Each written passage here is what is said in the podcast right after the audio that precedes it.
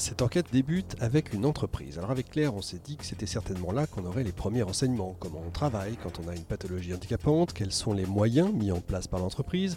Tout ça en évitant autant que faire se peut la langue de bois. On sait bien que ce ne sera pas forcément simple et on s'est lancé un vrai, un sacré challenge, commencé par une entreprise qui travaille sur l'image, les hôtesses d'accueil, le métier de l'accueil où forcément on se dit que le handicap n'est peut-être pas le bienvenu.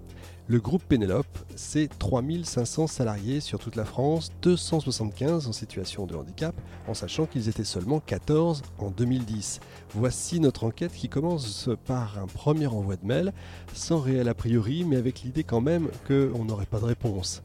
Un peu certainement comme une personne en situation de handicap qui chercherait un job finalement.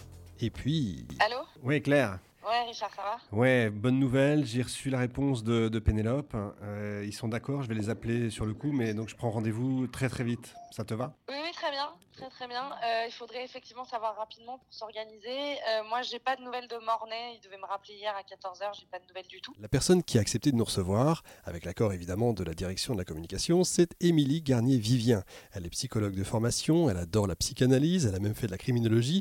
Quand on voit son parcours, euh, avec Claire, on, on, a eu un petit doute. On s'est dit, euh, on va avoir une interview très technico-psychosociaux eh bien vous allez entendre qu'il n'en est rien et que juger une personne sur son CV, c'est presque aussi idiot que juger sur son apparence. C'est déjà là une belle leçon et nous allons découvrir une femme pétillante, passionnée et vraiment passionnante. Nous avions rendez-vous un vendredi matin dans les bureaux du groupe Pénélope à Paris. Salut Claire. Salut Richard, ça va? Ouais. Alors là, euh. bah, rue Tête on est donc à Paris. C'est ça, euh, dans le 9e Ouais, c'est pour les non-parisiens, on n'est pas loin de l'opéra. Hein. Voilà, très beau quartier, soit dit en passant. On arrive chez Pénélope. On va voir Émilie Garnier-Vivien, qui est donc responsable bah, de toute la mission handicap en fait.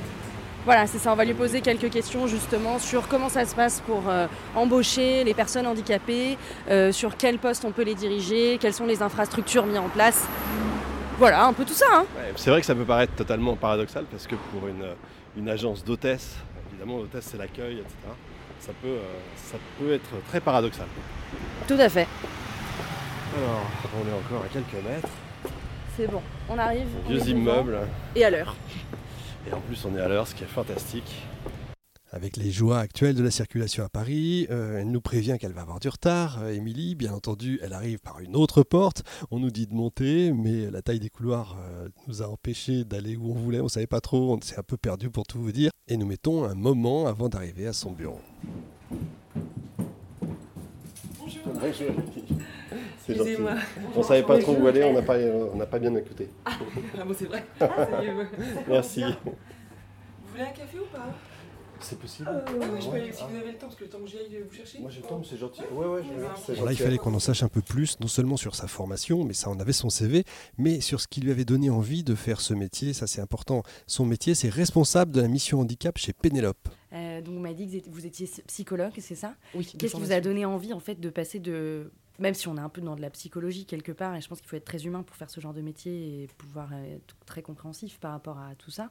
Euh, qu'est-ce qui vous a donné envie de passer Je ne sais pas si vous exercez encore en tant que psychologue. Non, je, suis de formation psychologue, mais je ne ah! suis pas psychologue, c'est ce que je disais. D'accord, vous êtes de formation. Voilà, j'ai fait euh, euh, moi, j'adore la psychanalyse, Ok. pour être précise. Euh, c'est vraiment mon truc. Ça a, tout, ça a, toujours été. Euh, Freud Lacan. entre autres. et, et, j'ai toujours été passionné par la psychologie depuis toujours. J'ai travaillé en hôpital psychiatrique à une époque, mais c'est quelque chose dans lequel je me sentais bien, mais c'est un métier qui est difficile, c'est bouché. Moi, j'ai commencé à travailler dans le recrutement en même temps que mes études, parce que je faisais un double cursus avec la crimino. J'ai travaillé dans le recrutement, ça m'a plu. Il y a des psychologues de travail qui travaillent dans le recrutement. Moi, j'ai fait, fait de la clinique et de la patho. Après, voilà, dans le recrutement, ça m'a plu. Et puis petit à petit, dans l'entreprise, on m'a proposé ça. C'était de l'humain. Il y avait des entretiens. Il y avait des. Le handicap, quand même, c'est quelque chose qu'il faut, faut c'est Qu'est-ce qui vous a donné envie de, de faire ce métier-là euh, D'être. de, voilà, de, de, pouvoir aider ces personnes handicapées à intégrer une entreprise. Euh, qu'est-ce qui vous a donné envie de faire ça? Est-ce que vous avez une histoire personnelle qui vous a... En fait, c'est mon entreprise qui m'a donné l'opportunité de... C'est-à-dire que c'était pas, c'est pas moi qui, si on m'a parlé de ce poste-là et tout de suite ça m'a plu. C'est pas moi qui ai postulé sur une offre, c'est pas pareil. Donc du coup, euh, moi c'est moi c'est ce que je disais tout à l'heure, j'ai fait de la criminologie aussi par passion. J'aime bien travailler par passion. Et honnêtement, pour travailler pour moi, hein, dans le handicap, c'est un métier de passion pour moi. Euh, c'est quelque chose où il faut aimer l'humain, aimer les gens, être passionné et avoir aussi de l'énergie, parce que c'est c'est un métier où on est face aussi aux stéréotypes euh, euh, des gens, on est face aussi aux amalgames, même par rapport à nous-mêmes. Hein. on, peut, on peut se faire des idées. Des fois, on me demande, Émilie, et toi Donc j'aime bien susciter le doute un peu. voilà, mais, mais c'est vrai. Hein. j'aime bien un peu mettre le doute, etc. dans ces choses-là. après, c'est euh, quelque chose où vraiment c'est euh, il, faut le nourrir. Une mission handicap, ça se nourrit, ça se, euh, on est face vraiment à des obstacles aussi, et c'est quelque chose où il faut vraiment donner de soi pour pouvoir en fait continuer, etc. Bon alors n'y tenant plus, il fallait vraiment qu'on pose la question qui nous brûlait les lèvres depuis le début et là sans tourner autour du Si on prend un cas concret, euh, allez quelqu'un qui vient euh, pour euh, bah, voilà vous cherchez pour une opération, on va dire un grand salon type salon de l'auto, vous cherchez 300 personnes hôtes et hôtesses d'accueil, quelqu'un se présente pour être hôte ou hôtesse qui a un lourd handicap, je reprends mon exemple de bras en moins parce que je prends quelque chose exprès qui se voit. Comment ça se passe? Comment vous... Alors, vous parlez des salons événementiels. Là, salons événementiels, oui. Euh, je... On a plusieurs entreprises. Bien entendu. Euh, donc, pour l'événementiel... On peut peut-être rappeler, d'ailleurs, euh, les métiers Alors, voilà, moi, je, suis, faut, je le reprécise, je suis Miss Handicap Groupe. Donc je gère sûr, toutes les entreprises du groupe. C'est ça. On va rappeler peut-être toutes les entreprises déjà. Donc, quand je parlais tout à l'heure d'accord, on a un accord avec Pénélope l'agence, on a un accord avec Pénélope événementiel, on a un accord avec Pénélope animation. Après, on a deux entreprises à côté où il n'y a pas d'accord signé sur des petites entreprises, on va avoir You, Only You, on va avoir Island Hotess, on va avoir aussi une structure à Codan avec TCM et The Call Machine, et on va avoir aussi une petite entreprise BGME. Voilà. Donc moi dans le groupe, je vais, je vais gérer, euh, à part Codan qui se gère tout seul, mais je vais juste avoir euh, donné parfois des conseils ou intervenir là-bas. Mais on va, euh, je vais avoir un mode d'action sur toutes ces agences-là, hein. donc avec la DOETH et tout ce qui va derrière. Donc pour le salon événementiel, c'est euh, euh, donc des missions qui sont ponctuelles. Donc c'est des profils, de, c'est des hum, c'est des salons euh, qui sont où on est debout toute la journée où il y a un flux de personnes, où il y a du bruit. Et c'est ce que j'allais vous dire. Et c'est en fait, c'est cliché, mais c'est un poste de représentation quand même. C'est-à-dire qu'on doit bien présenter. Euh, voilà, donc c'est un peu la question touchy, mais euh, si on a un bras en moins ou deux bras en moins. Euh, encore une fois, on est sur des compétences. Hein. Donc si la personne, elle me dit, il n'y a pas de problème, je suis, de, je suis pas debout toute la journée, je peux gérer avec tout le, tout le bruit, etc., je vous donne les contraintes liées au poste. Si elle me dit ça, et qu'elle fait son travail, je vois pas pourquoi il y aurait un problème avec le bras en moins.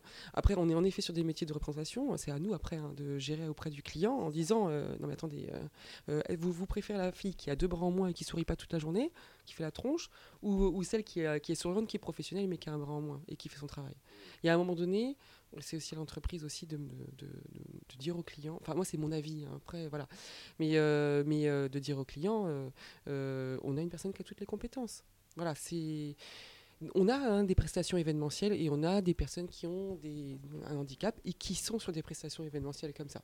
Après, pour tout dire, la majorité des candidats que j'ai, c'est des personnes qui veulent un CDI, qui veulent être euh, plutôt en fixe, euh, qui veulent aussi un poste où euh, ils peuvent alterner assis debout, qui peuvent aussi avoir des moments aussi un peu light dans la journée. Les prestations événementielles, salon d'auto comme ça, c'est quelque chose où ça dépote, machin. Il y en a, j'en ai non mais il y, a des franchement j'ai des personnes il n'y a pas de problème etc enfin faut, faut, pas faire d'amalgame.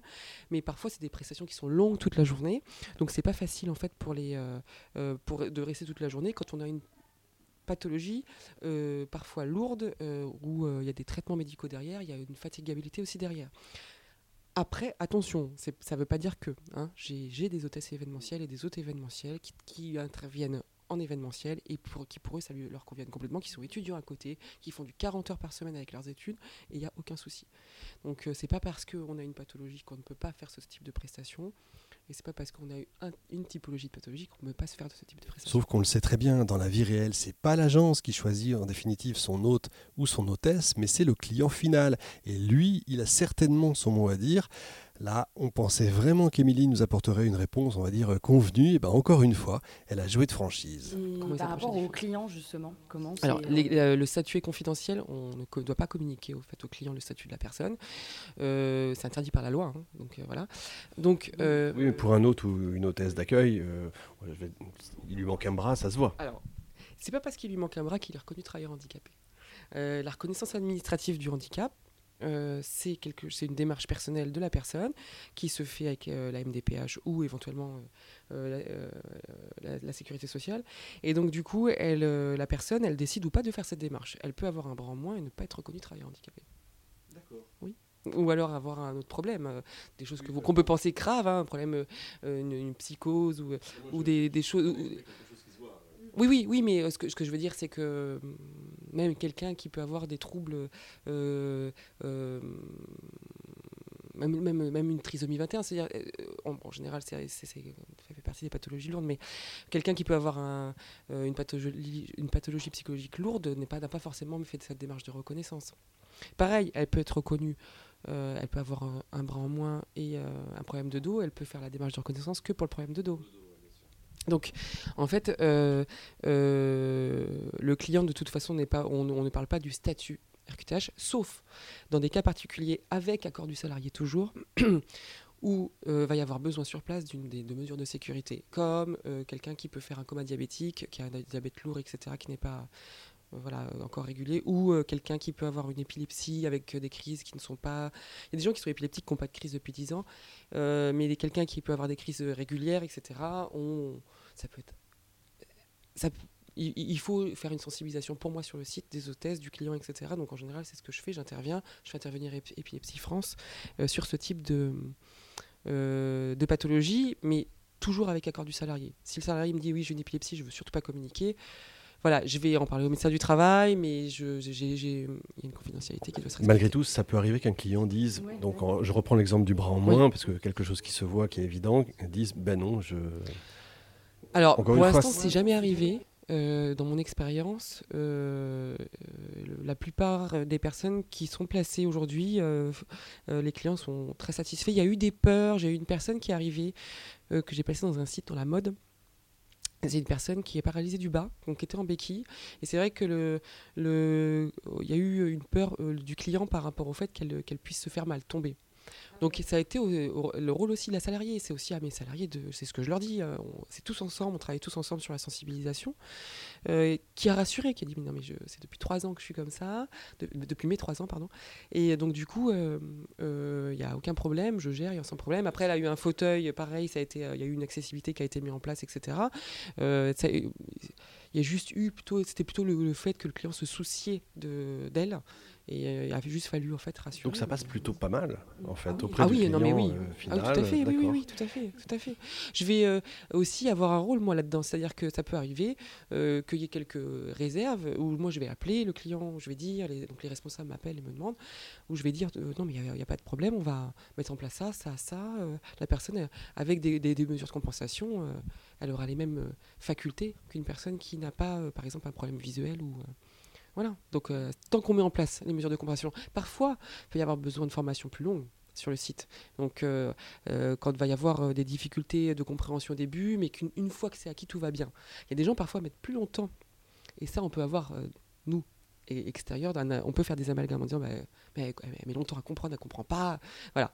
il faut juste dire à la personne et aux au, responsables, il lui faut un temps supplémentaire de formation. Et après, une fois que c'est acquis, c'est acquis. Là, Émilie nous parle de beaucoup d'actions entreprises par le groupe pour ses salariés en situation de handicap, alors des fauteuils spéciaux, des casques anti-bruit, y compris même pour les transports. Hein. Ils les accompagnent euh, de, chez eux jusqu'au boulot et, et, pareil pour le retour, euh, des cloisons silencieuses, etc., etc. Ce qui veut dire que le groupe prend vraiment soin de ses salariés, c'est vrai, et qu'ils sont donc les bienvenus. Mais d'accord, mais et les autres Pourquoi nous, euh, quand on va travailler, on a droit au bruit du métro, au bruit des voitures, etc.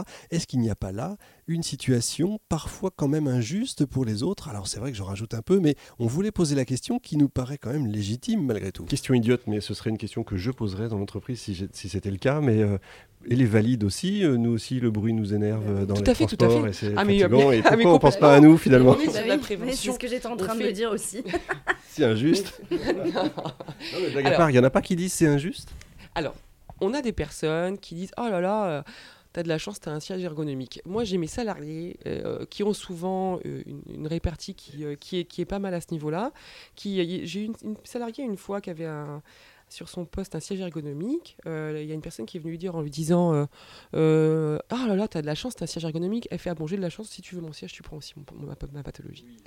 Voilà. Oui, mais en fait, ce que je veux dire, c'est que, c'est que, en effet, les personnes euh, valides euh, sur leur poste de travail se mettent aussi dans des positions un peu euh, tordues. On se fait mal au dos, on se fait mal aux yeux avec les écrans, euh, on, voilà, les cas, voilà, etc.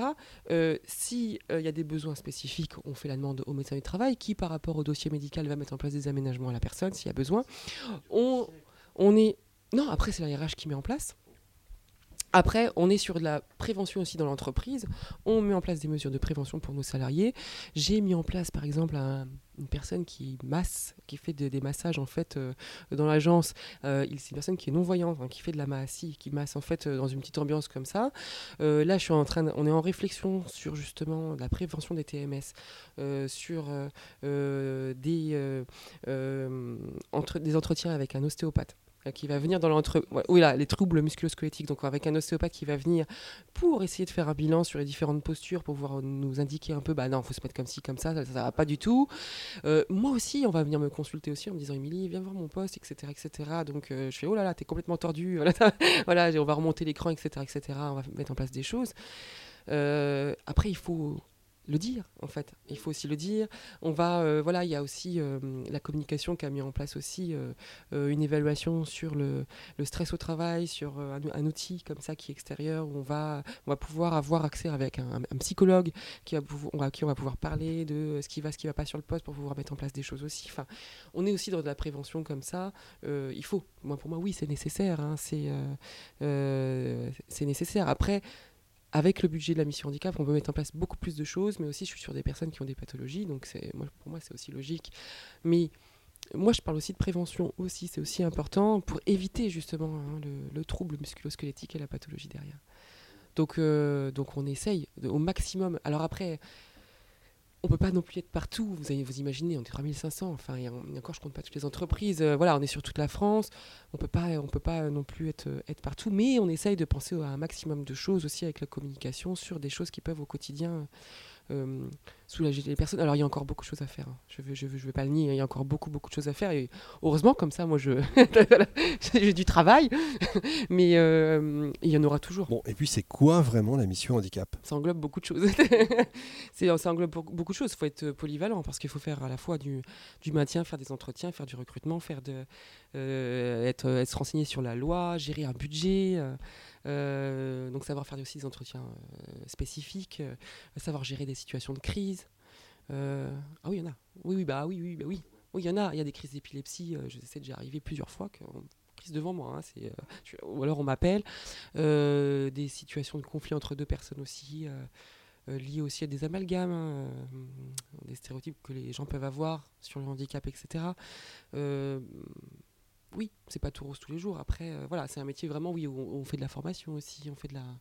Alors après, on a des aides extérieures, hein, on va avoir des ergonomes, on va avoir le service formation, on va avoir le service communication qui va nous aider, le service recrutement. Et heureusement, c'est un travail où on travaille tous ensemble. Ça, ça marche pas si c'est. Enfin, Émilie nous fait vraiment une confidence. Je crois qu'on était euh, vraiment dans, dans la confidence, là, tous, tous les trois. C'était vraiment très sympa. Elle nous fait une confidence sur les projets à venir et sur la semaine européenne de l'emploi des personnes handicapées. J'ai plein de projets dans la tête. Je peux pas le dire pour Ah, l'instant. on peut pas en parler Ah, c'est dommage. Non, mais si, je peux en parler. Un petit. c'est euh, c'est- voilà, c'est ce que je vous disais, les ateliers avec l'ostéopathie. Euh, après, euh, euh, j'ai mis en place aussi un café signe aussi. où On va donc demander son petit, on, on demande son petit déjeuner. Il y a la photo c'est pour ça que j'y pense. On va demander son petit déjeuner. euh, j'ai mis en place un petit déjeuner, donc c'est super sympa. On va discuter avec les gens, avec des, kakémonos de témoignages de, nos salariés. Et puis, il va falloir demander son café en langage des signes. Donc, on va essayer. Donc, on est aussi sur des on montre un autre moyen de communication aussi. on va. Qu'est-ce qu'il y a d'autre j'avais d'autres idées hein, sur des ateliers yoga, des ateliers aussi mise en place de, de, plantes soi-même. Voilà, ça, c'est des choses qui sont en réflexion. Je ne sais pas si ça va être mis en place, mais c'est des choses auxquelles euh, on peut penser, qui peuvent être, qui, qui peuvent être un peu ludiques pour tout le monde.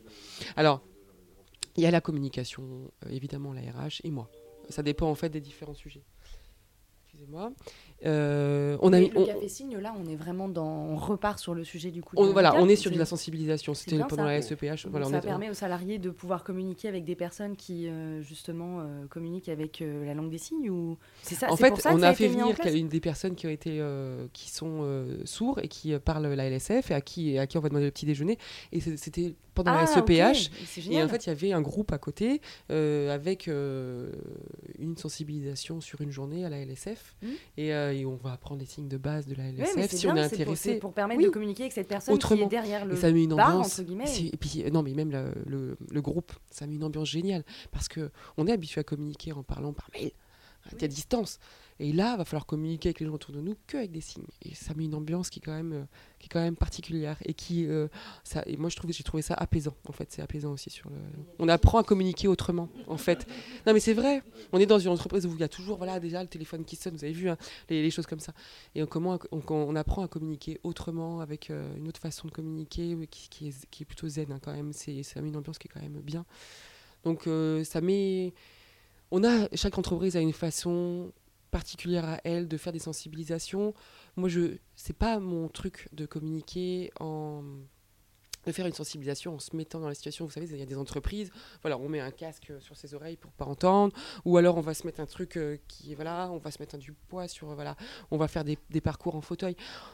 Moi, pour moi, c'est pas du tout mon truc. C'est vraiment pas du tout mon truc de, de, mettre la personne parce que c'est pas parce que je la mets pendant 5 minutes. Voilà, c'est pas parce que je la mets pendant 10 minutes qu'elle va se mettre à la place. Moi, pour moi, euh, je suis vraiment sur la communication par l'exemple voilà, on est sur la communication par exemple avec euh, des entretiens avec des personnes qui ont des parcours de vie comme ça, euh, qui, témoignent sur leur parcours de vie, sur des mises en situation comme ça. Je suis, je vais, c'est ma façon en fait de, faire.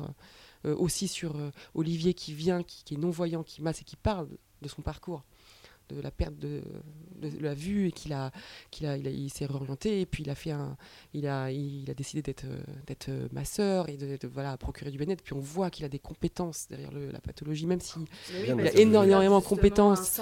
Il euh, faut qu'on l'interviewe lui. ah bah il va venir euh, bientôt. mais euh, mais voilà, Olivier, voilà, c'est quelqu'un qui, a un parcours qui, qui voilà, qui et puis qui est génial, qui est génial. Moi, les gens, ils, me font des retours hyper positifs ici. C'est super ce qu'il fait et puis il est génial ce mec. Enfin, voilà. Donc c'est ça, moi je vais communiquer, je vais communiquer comme bah, ça. c'est super, merci beaucoup, Émilie voilà. Garnier-Vivien, vous êtes génial, et puis ça donne vraiment envie, merci. de travailler ou de postuler. Alors autant vous le dire, nous sommes repartis complètement conquis avec Claire par cette première approche, avec euh, des pistes supplémentaires et plein d'autres questions à poser finalement aux personnes qu'on allait interviewer plus tard. Et vous le saurez bah, dans les prochains épisodes des super-héros du quotidien, avec encore une fois un grand merci à Émilie Garnier-Vivien pour son accueil et sa franchise. Cet épisode a été rendu possible grâce au partenariat avec la GFIP pour la Semaine européenne pour l'emploi des personnes handicapées 2019. La musique Corridor est de Yann Bourdin.